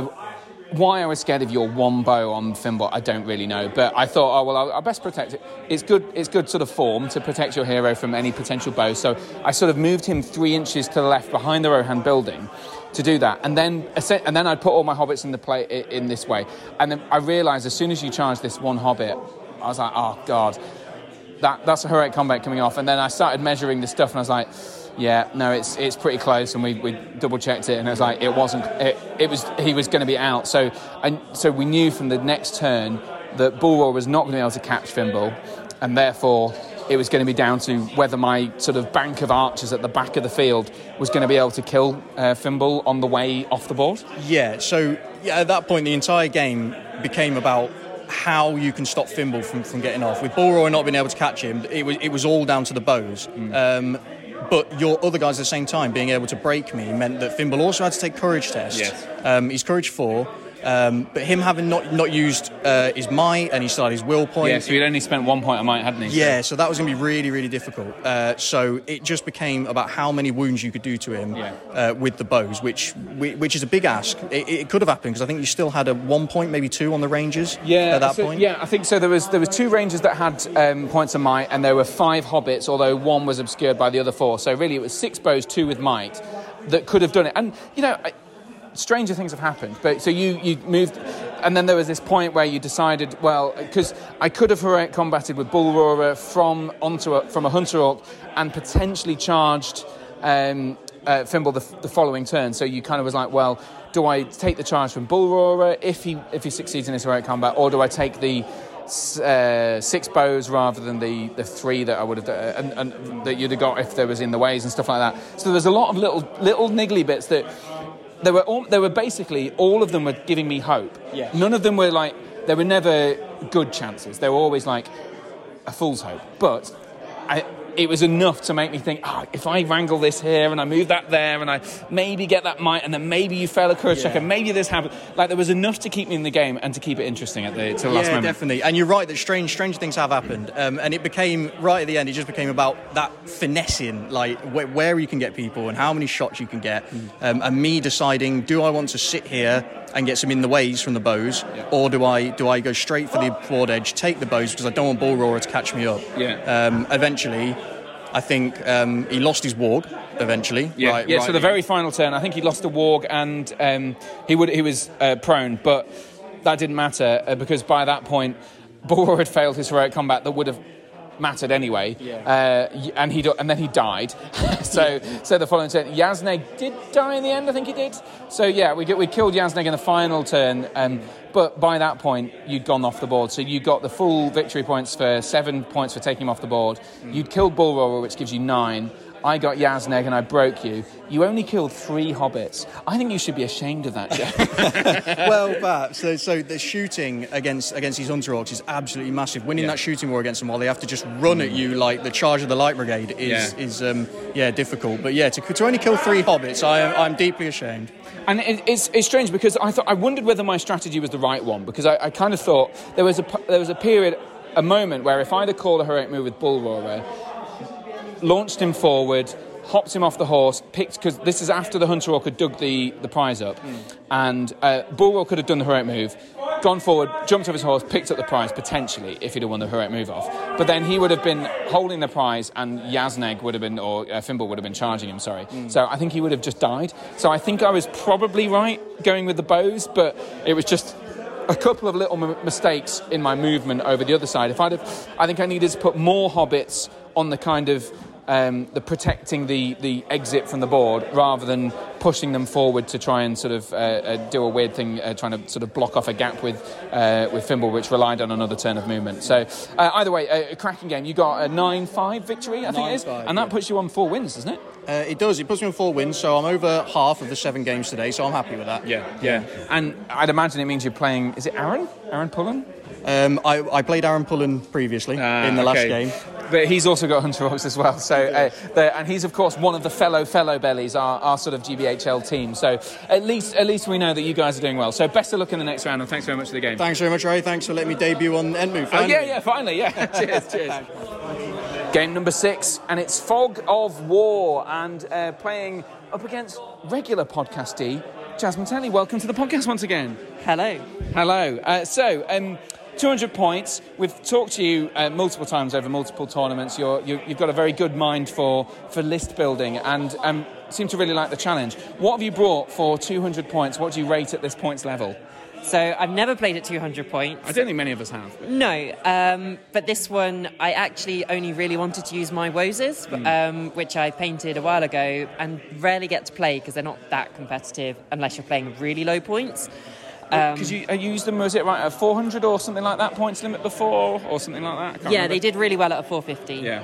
Um, finished, finished high for that one. But yeah, um, for this one, it was a case of, well, it's an opportunity to come and use them, and it's just, I don't know, it works out perfectly with the one hero and one full warband. It's yeah. two hundred points, spot on. Yeah, and you got so you got fifteen um, uh, Wozes with uh, uh, the Stalk Unseen, you've got Blowpipes, twelve inch range, you've got the Poison Weapons, you've got the Hatred, uh, Goblins, Orcs, and Uruk-hai. You've got what you've got like all of the special rules. Yeah, you get an awful lot of special rules, but to be honest, you need them because your one hero has no strike, no defense. Basically nothing, and your warriors die incredibly quickly in combat. Yeah, so when you came up against um, the hobbits, bearing in mind this is Fog of War, so we're trying to capture terrain, kill and protect our heroes. Uh, I've got four heroes, you've got one. Um, I've got slightly more models than you, but not by a lot. What what did you think? What were your ch- did you fancy your chances? Yeah, it's a pretty good scenario because your army does want to shoot, but because I've got Stalk Unseen, with this sort of board, I can just kite around, and I know that I'm just going to be probably out-shooting you, in all honesty. Yeah, yeah, because uh, we mentioned a couple of times now that there's there's some quite dense terrain boards. I guess because we're using essentially the same amount of terrain you'd put on a four by four, but on a three by three, which just increases that sort of density, means that you can nip between the, the ruins maybe a little bit easier. There are less sort of channels for shooting. And yeah, the Stalk Unseen worked really well. But also, when I did, like, I think most turns there was someone that I could shoot at, but my shooting just didn't do anything. I don't think I killed anything from shooting. Is that right? Maybe one? Yeah, your shooting was pretty bad, yeah. um, I must admit. But Bullroarer is very, very scary. And Harry's like, he's just a hobbit on a horse. Yeah. yeah. But against my army, in this type of point, it's incredibly tough. Yeah. And his first combat, heroic yeah. combat. Yeah. And I, my leader had to literally heroic combat just to get out of there because yeah. I wasn't risking it. That, that's true. That, that that was quite a pivotal roll-off, really, because if I'd have... Won, uh, if won that roll off, I might have had a chance on uh, uh, girl. What? Because you, you, you're. Let's talk on the theme. Because you've got uh, fifteen Amazonian uh, women basically with uh, a leader, girl, and I keep Brea girl, girl Brea girl. Yeah, it's girl with a U because yeah. they're cool. Like you go girl. Yeah. Um, but yeah, the idea is that they're just the wild women rather yeah. than the wild men. Yeah. Um, Which is a really cool theme. But I, either way, sorry. So. Um, uh, uh, Bullroarer could have charged into uh, girl in the first turn. Uh, or the first sort of major combat anyway, and um, you know, it could have gone either way really, couldn't it, because they were both pretty even on fight and I had a lot of dice and all that sort of stuff. I really wouldn't want to risk it because put it this way, like you knock me to the ground, I'm just dead. Yeah. So even though like I'm higher fight than you, even if you're not heroic combating into that particular one, you kill the one next to her and then next turn you charge and you win the fight, and with two attacks it's just not worth that risk. Yeah, exactly. So you got you got out of dodge, and, and basically that saved saved your, your skin really, because later on there was another sort of edgy combat where uh, you were up against one of the Rangers of the North who um, was kind of surrounded but won the fight against uh, the girl and two others uh, two other Wozes, um, but didn't manage to kill in that turn, and of course because you've only got one hero, it could have been a very, very big swing, that, because that's six points in my favour, isn't it? Because you, you're, you've lost the ca- hero you're protecting, and I've killed the hero that I'm targeting. So could have been a big deal, but as it happened, I only took the one wound off, and, and essentially that, that was kind of the last opportunity before before everything started really dissipating. Well, that would have also been for the break as well. Yeah, and yeah. my models actually run away because they're only courage three, mm. and I'd have had no hero, and those rangers were two attacks, and it was actually really, really pivotal to have my hero over there mm. to go help that out, which meant I also got the terrain piece. But if you win that fight and you kill her because you need fours to wound her, mm-hmm. then that's it. It can decide the game. And that's yeah. what I found throughout the day as well. Yeah, because I, I, I forced to win. I, I, I had a might point still left as well. So I, I think generally, because I, I, I got to my terrain piece, but it was just the shooting power that you had. Uh, Bulroru was kind of putting pressure onto my terrain piece that I was trying to capture as well. Got one person touching the terrain, but you still had four uh, four Roses hiding behind the building. And, and just because of the way you can deny the charges, where you can sort of deny the shots, and I, I, it, you're always dictating the flow of movement because I, I'm, I'm always going to be quite far away, so uh, because, uh, not be able to see you and all that sort of stuff. So, yeah, re- really tricky, lots of shooting, very tough. Uh, I think I, I lost almost all of my models. I've got, what, three or four, is it? Uh, it was three plus, uh, uh, so three hobbits,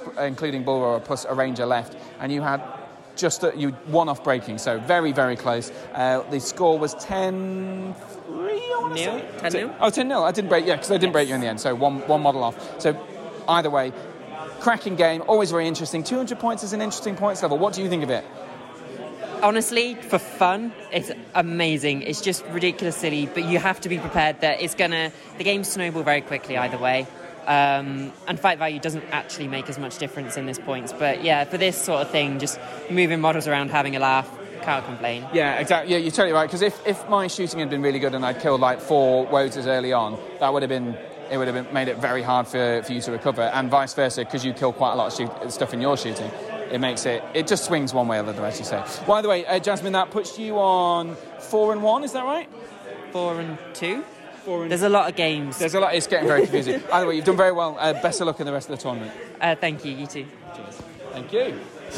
Right, final game, round number seven, and it's been an exhausting day. Seven one-hour games, but a lot of fun. two hundred points apiece, and the Hobbits, of course, uh, into their final game uh, on three wins and three losses. How do we fare here against Ash? So, Ash, uh, we played before. We played here at Lord of the Imps before. I think not Lord of the Imps, uh, Imps game before. I'm trying to think what the results have been. I think it's been half and half, hasn't it? I think we've played twice. We and... played, well, well, yeah, the first game we played about... just over a year ago, yeah.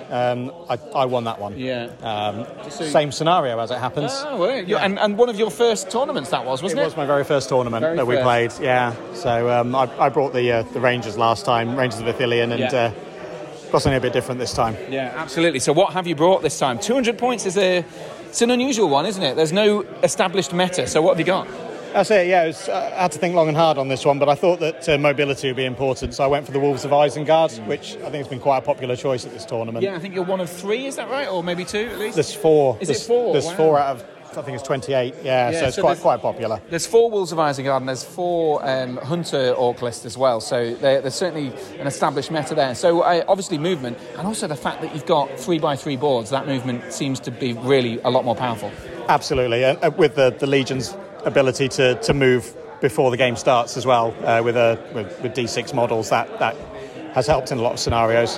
Didn't help so much in this one. But. True. But so Destroy the Suppliers we're playing against the Hobbits. You've got a massive movement advantage. What what did you think? Did you fancy your chances here? Yeah, I I was expecting, I, before I knew who I was playing against, to, to be having to sit a few back just to to, to defend my back line and, and send a few of the, the regular wargs out to pick off the objectives. But then I saw it was Hobbits and I thought, well, they're not moving anywhere uh, too quickly, so I'm just going to... My plan was to just kind of move around the flanks and try and surround them and knock them to the ground, and I felt quite confident that they would work quite easily, to be honest. It, and, and I think that's right, rightly confident. I mean, you've got seven riders and seven wargs. You, you, you've, I think you fancy your chances here. So I, I think my only option, realistically, was I was never going to move forward quick enough to actually capture any of your ob- objectives. So I spread out my line as thinly as I could once uh, once movement started, and focused on the shooting. And I think the first couple of turns I'd maybe killed one or two wargs and maybe a, a rider and a warg or something like that. Wasn't wasn't anything devastating, but you know, it's good enough. Uh, but then it was the second turn of shooting that really diddled you. Yeah, I'd, I'd previously manoeuvred Shaku behind a rock formation so that your bows couldn't get to him. Um, but it did mean he was left with, I think it was three uh, three guys with stones pointing at him. Mm. And I felt I could ride that one out okay. Yeah. Little did he know the potency of the Hobbit stones. I think it was, yeah, four Hobbit stones launched directly into Shaku's face. And as you say... I think I need I needed six by fours to wound him, or sixes for the, the warg, but I managed to sneak through a one six by four, and you failed your fate, which is big on a two wound character. It was, uh, and I failed it quite badly. It would have would have cost me two might to to save the wound, and I thought I needed that might for further on into the game, so I I, I chose to take the wound in the end. So. I think your your words were, I'll I'll manage to pick up the the, the the V P somewhere else in the game after I'd offered to spend the, the might, which. I think Asif is still. It was. The, I think it was the right choice on your part. But I think just after that, we, we've talk, talked to with previous people uh, in this podcast about how quickly it can swing, just basically on the, the merits or, or you know lack of, and, and one round of combat. And that really happened here. There was one particular round of combat where my line was spread completely thinly, and you'd had some really favourable charges with um, with some of your uh, your charging Warg Riders. So you had two dice on two Hobbits, uh, or, or maybe a couple of Warg Riders, uh, two dice on one Hobbit, and a couple of Wargs fighting uh, individual Hobbits, things like that. And it just went pear-shaped. It, it did, yeah. I think the uh, the big problem I had was um, I was trying to take one of the uh, one of the supply markers mm. with a Warg, and you'd called a heroic combat. Yeah, you'd struck up with another hero. You were you were you were easily going to win that, that fight. So I needed to, to try and tag the uh, the ranger that had called yeah. the combat. So luckily I won the roll off with my uh, heroic combat with Sharku. Yeah, which is free. Yeah, yeah, which is a free one with Sharku in this Legion, um, and I was able to swing around and tag him and, and take the other combat out of the out of the problem and, and even even kill the ranger. Mm. It all went very well, but that meant Sharku was a bit out of position, uh, which was a, a risk I think I had to take. But yeah. and, yeah. and it, it meant that he was up against, because he doesn't he can't strike. So in the following turn, uh, this yeah, because I'd set up a heroic combat with Uh, two Rangers and uh, Bull Roarer with the intention of striking up and charging um, Sharku and killing him in one turn, hopefully. Uh, as you say, you won the roll-off. But the following turn, I still had a Ranger and Bull Roarer right next to Sharku. So uh, it was, I think it ended up being a Ranger against um, Sharku. So my two dice against your two dice. Uh, we're both fight for. It was, you know, it was an even shot. And all I needed was one five to, to kill him, because I'd already taken, crucially, from the Hobbits accuracy of that stone, um, yeah. and yeah, and that kind of was it, you know. Yes, with, with no fates, there was literally nothing I could do, even with my might sitting there. So I had to watch Sharku and the, the two mites, which at this level is huge, disappear down the drain. So uh, yeah, it was uh, unfortunate. And I think the rest of the combats didn't didn't necessarily go your way your way either, and it meant that I had just enough to screen off uh, the remaining two objectives. You had got one, um, but I had all the models in the right places. I did have some might, although I didn't need it that time because I won the priority. And then basically it was just pin down the guys and then hopefully shield off the remaining two objectives, and crucially not break, because at this point we'd worked out um, I had the two V Ps for killing uh, your leader. And if I broke you, I'd get four. And you had uh, wounded the Bull Roarer, knocked him off his warg, uh, um, uh, sorry, off his horse by a Warg Rider uh, throwing a spear, which you'd said before they weren't very effective. That was quite good, but uh, but it, it still, I, either way. So it was it was all down to, can you break me, and uh, or, or can I avoid being broken? And in the end, I lost six guys, including a ranger. So um, I was four off the, the break point and managed to shield them off and just, just get the traps. It was the once once that had happened, it was just the trap trapping traps win games. You know, I, I got enough guys uh, to surround you, and the fight value on the sheriffs and the uh, archers being spread out evenly enough to give myself a fighting chance to, to get the kills, and slowly whittled the, the riders down until it, we twenty-five percented you and got a very, very narrow four three victory. So, I mean, I, I think I think I was very lucky, let's be honest. The stone was, was a bit of a crack shot. the the dice uh, the dice determine it. I think I think I, I know dice are always very important in any game, but at two hundred points, as you mentioned, the swing. Um, yeah, it was it was all over in two turns. Mm. There was just two two turns of bad rolls for me, and, and that was me yeah. down from twelve wargs down to three. Yeah, and crucially, I capitalised on it. I, you know, every time I won a, a fight, I was wounding something, whether it's the warg or the rider. I was I was often going for the wargs if I could, but um, yeah, I, I it wasn't like a, I had. I, we were just bumping uglies. It was, it was. I was killing stuff, which, yes. you know, with strength two hobbits, you don't really expect much of. But either way, uh, as I say, traps win the games, and you know, I had just enough dice in the in the end to, to win it out uh, after the, the loss of Sharku. So four three in the end. So that's four three, not just in this game, but also overall. Um, and Ash, uh, I think that puts you on three wins and four losses. Is it? So. Is that right? Four, no, four, four, four wins, three losses for me. Oh, right, OK, so we were, we're level. So either way, uh, we both end up with the same result, so hopefully yes. that's at least yes. it. Either way, it was a cracking game, and, you know, next time, we'll, I'm sure we'll play again, and hopefully uh, we'll, we'll have another rematch and see how it goes that time. Yeah, destroy the supplies again next year. yeah. Why not? Yeah. yeah, this time next year. All right, yeah. cheers, mate, cheers. Thank you very much for the game. Cheers. cheers. cheers. Ash Scott there, rounding things off for an epic run of games at uh, the Imps Gaming uh, for the Enjoy the Little Things, uh, an eighty-pointer in the Great British Hobbit League. So this is uh, not a super competitive tournament, local tournament. a lot of fun. Having said that, plenty of uh, really top players uh, taking uh, taking it on, taking the two hundred point uh, uh, idea on. So uh, it was, honestly, I absolutely love it. And um, the, the, there's something about the, the game, two hundred points.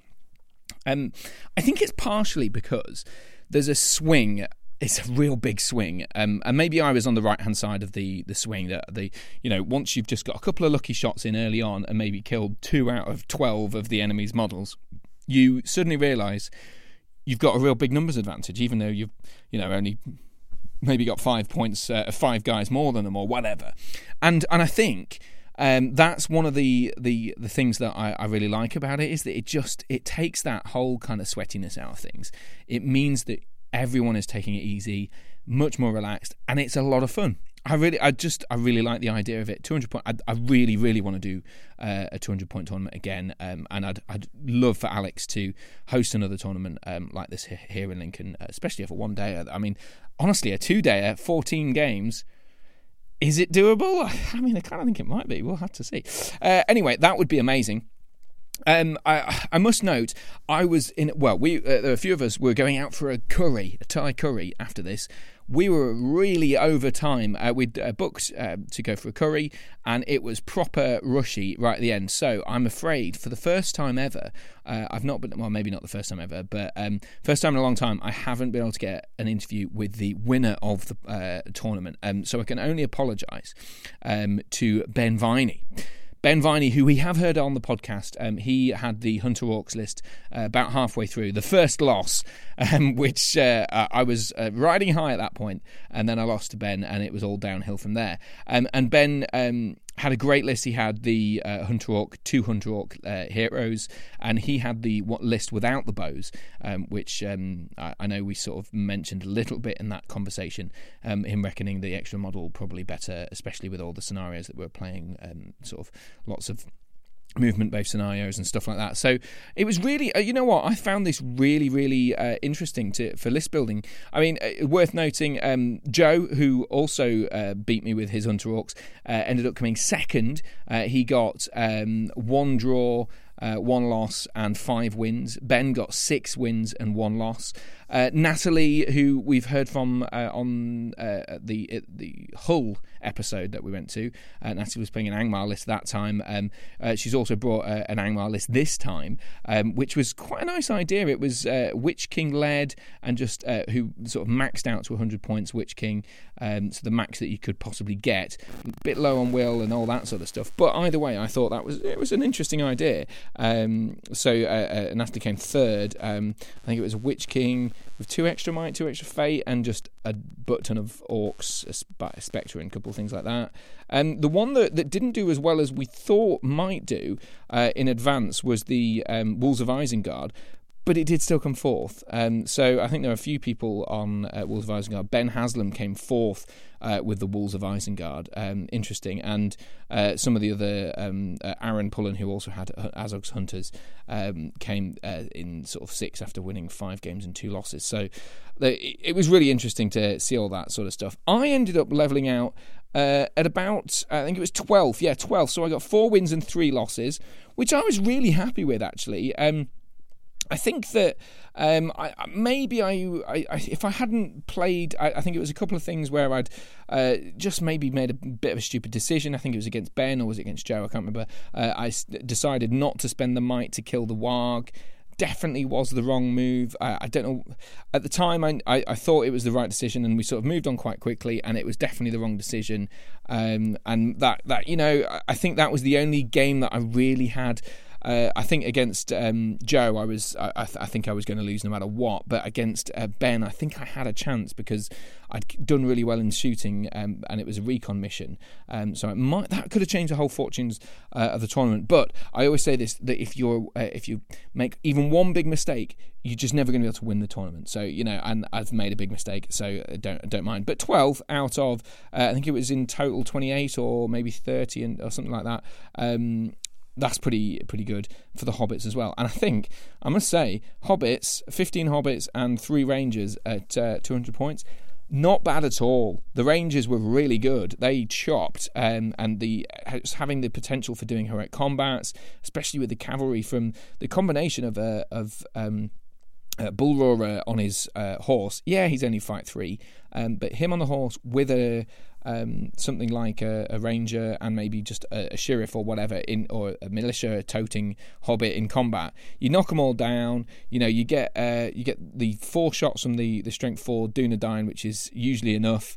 Um, but if not, you've got six from um, uh, the the six strength three ones from the uh, the hobbits, or the eights eight including the uh, the militia. So you're going to take up a lot, take off a lot of stuff, um, and you can do a couple of heroic combat chains, and actually you end up getting quite a lot of um, kills. I know Aidan Lummer um, also took a similar list. He had Arathorn, three Dunedain, and Farmer Maggot.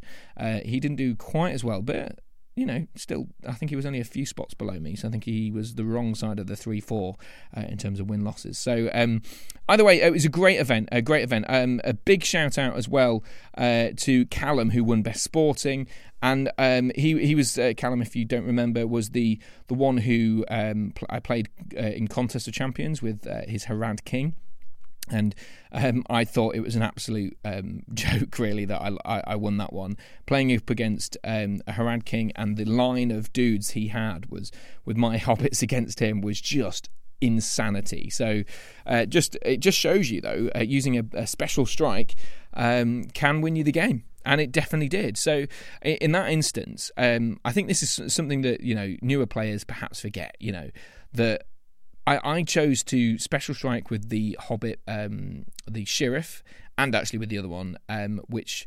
And if I hadn't have done those, if I'd have just said, oh, well, a charging Harad King against two Hobbits is going to kill them, there's no point in just, let's just roll the dice and crack on. If if I'd have given up and just not thought of doing those two special strikes, there was no chance I was going to win, because the the special strike from the uh, militia gave me enough strength to kill the horse with the hobbit axe, which was instrumental, um, because uh, uh, I think it was that way around, was it? Yeah. I think, well, anyway, I, it might not have been the the the, the pip. I think it was strength three. Um, and it was a defence four horse. No, it was a defence five horse, I think, so it was armoured horse. Uh, anyway, even even if it wasn't, it doesn't matter. I'm just sort of uh, losing, uh, going off on a tangent now. The point is, um, if I hadn't um, done those special strikes, I wouldn't have had a chance, because the it was purely down to the fact that I could stun the Harad King and had taken him off his horse the previous turn. Um, that Bull Roarer could charge in uh, with a Dunedain spare and know that I was going to kill him. And I did kill him. And if it wasn't for that that special strike... And obviously, it it was a long shot, but you've got to get you keep keep yourself in the game for these moments. If you don't go for the long shots, you're never going to win, are you? Like if you if you think it's all over unless you do the long shot, you've got to do the long shot, right? Like there's just no point not doing the long shot, because if you don't do it, you're losing, and if you do do it, you might. You're only on a one in three, or uh, you know, I had to win the fight as well. But you know, it, it doesn't take much on three dice for him to not get a high roll, and for, for me to get the high roll. So uh, I, anyway, I, I, I digress, because um, the, the special strikes, yes, may have won me the game, but Callum took it like an absolute champ. We were laughing, we were howling with laughter at some of the things that were happening, and uh, I did give Callum my vote as well. So I was really glad to.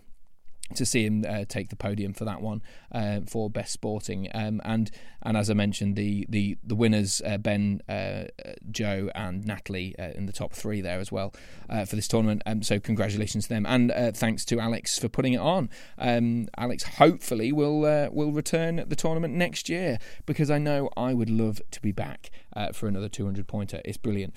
So uh, that's pretty much it. Um I think I said the last time I was on the podcast, but I was unsure about the um, whether to go to Ardcon or not. I think I said I really want to go, but I hadn't decided. And there's a couple of developments in that story, let's put it that way. Um, I had a message from good friend Michael uh, Haskell. Um, hello, Michael. Um, you mentioned about uh, a possible appearance to uh, Ardcon, and... Um, Uh, sort of, I, I won't read your message because it was a private message, but um, I, essentially you said, "Oh, are you sure? Uh, you know, it's lovely to have a nice bubble of uh, of uh, time together after after a wedding and all that sort of stuff." And you know what? I've been. That's exactly what I thought. Do I want to get married, go on a honeymoon, come back, have a week of work, and then go straight to Ardacan. Part of me says, absolutely not. I don't want to do that. I want to just spend some proper time with um, with Louise uh, after getting married. Um, but another part of me does really want to go to Ardacan. And it sounds so selfish, um, but it's such a big deal, isn't it? And you know what happened? The other day, um, Ardacan announced that they are doing tickets for two days only. Um, so there's a two-day ticket to go on the Saturday and the Sunday at Ardacan and play in the big hullabaloo of an event, and it's like seventy-five quid, I think, um, which is still a lot for a tournament, let's be honest, but it's such a unique tournament. There's people travelling from across the world. Um, it, there's some Australians. I know Kylie from the Green Dragon podcast is going to be there, um, and I really want to go. And you know what? I, I, I hadn't mentioned any of this to Louise, my other half, um, and I, I said, oh, you know, just wondering about Ardacan, and she's like, oh yeah, are you going? I was like, oh, well, yeah, you know when it is. She's like, yeah, yeah, it's the weekend after um, after your uh, after we come back from the honeymoon, isn't it? And I was like, yeah, yeah, it is. She's like, yeah, yeah, I know, I put it in my calendar. I was like, oh, thinking, you know, this is this is this is an interesting development. I, I'm not, you know, I don't expect her to remember these things, but she's like, yeah, yeah, I, of course I had I had it in the calendar because it's, you know, every year. You go to Ardacan, it's a big deal. You go to Ardacan, it's the, the big three, four, five day uh, thing. And, you know, she was expecting me to go the whole whole week almost. She kind of had it in the thing, in the calendar. But then I said, well, I can't go to the whole five days. She's like, oh, why not? That's a shame. Why not? Why don't you can go? You can go. It's fine. I was like, well, no, I can't get a holiday from work. Like, work need me. I needed to book it ages ago. I can't just book, um, you know, five days off suddenly in the summer holidays. They'll be like laughing me out the door uh, in terms of holiday um Uh, time. But Weezy's basically said, yeah, it's fine, you go on Friday night. I, I need to see my family. I haven't seen them. I won't have seen them for a week. We'll have been on holiday. Uh, you know, it'll be fine. I'll just go and spend some time with them, and you can go off and do your toy soldiers, and it's all fine. So the long and short of it, ladies and gentlemen, is I haven't actually booked the ticket for Ardacan. Um, I'm still, I, I still think, I don't know, I still don't know. But there's a strong chance I'll be going to Ardacan. And if I go to Ardacan, that means I need an army. And that means I need to think of something interesting at very short notice. And it also means potential exciting podcasts. So, will I go to Ardacan or won't I go to Ardacan? You'll have to wait until next time to find out. Boo-ra-rum.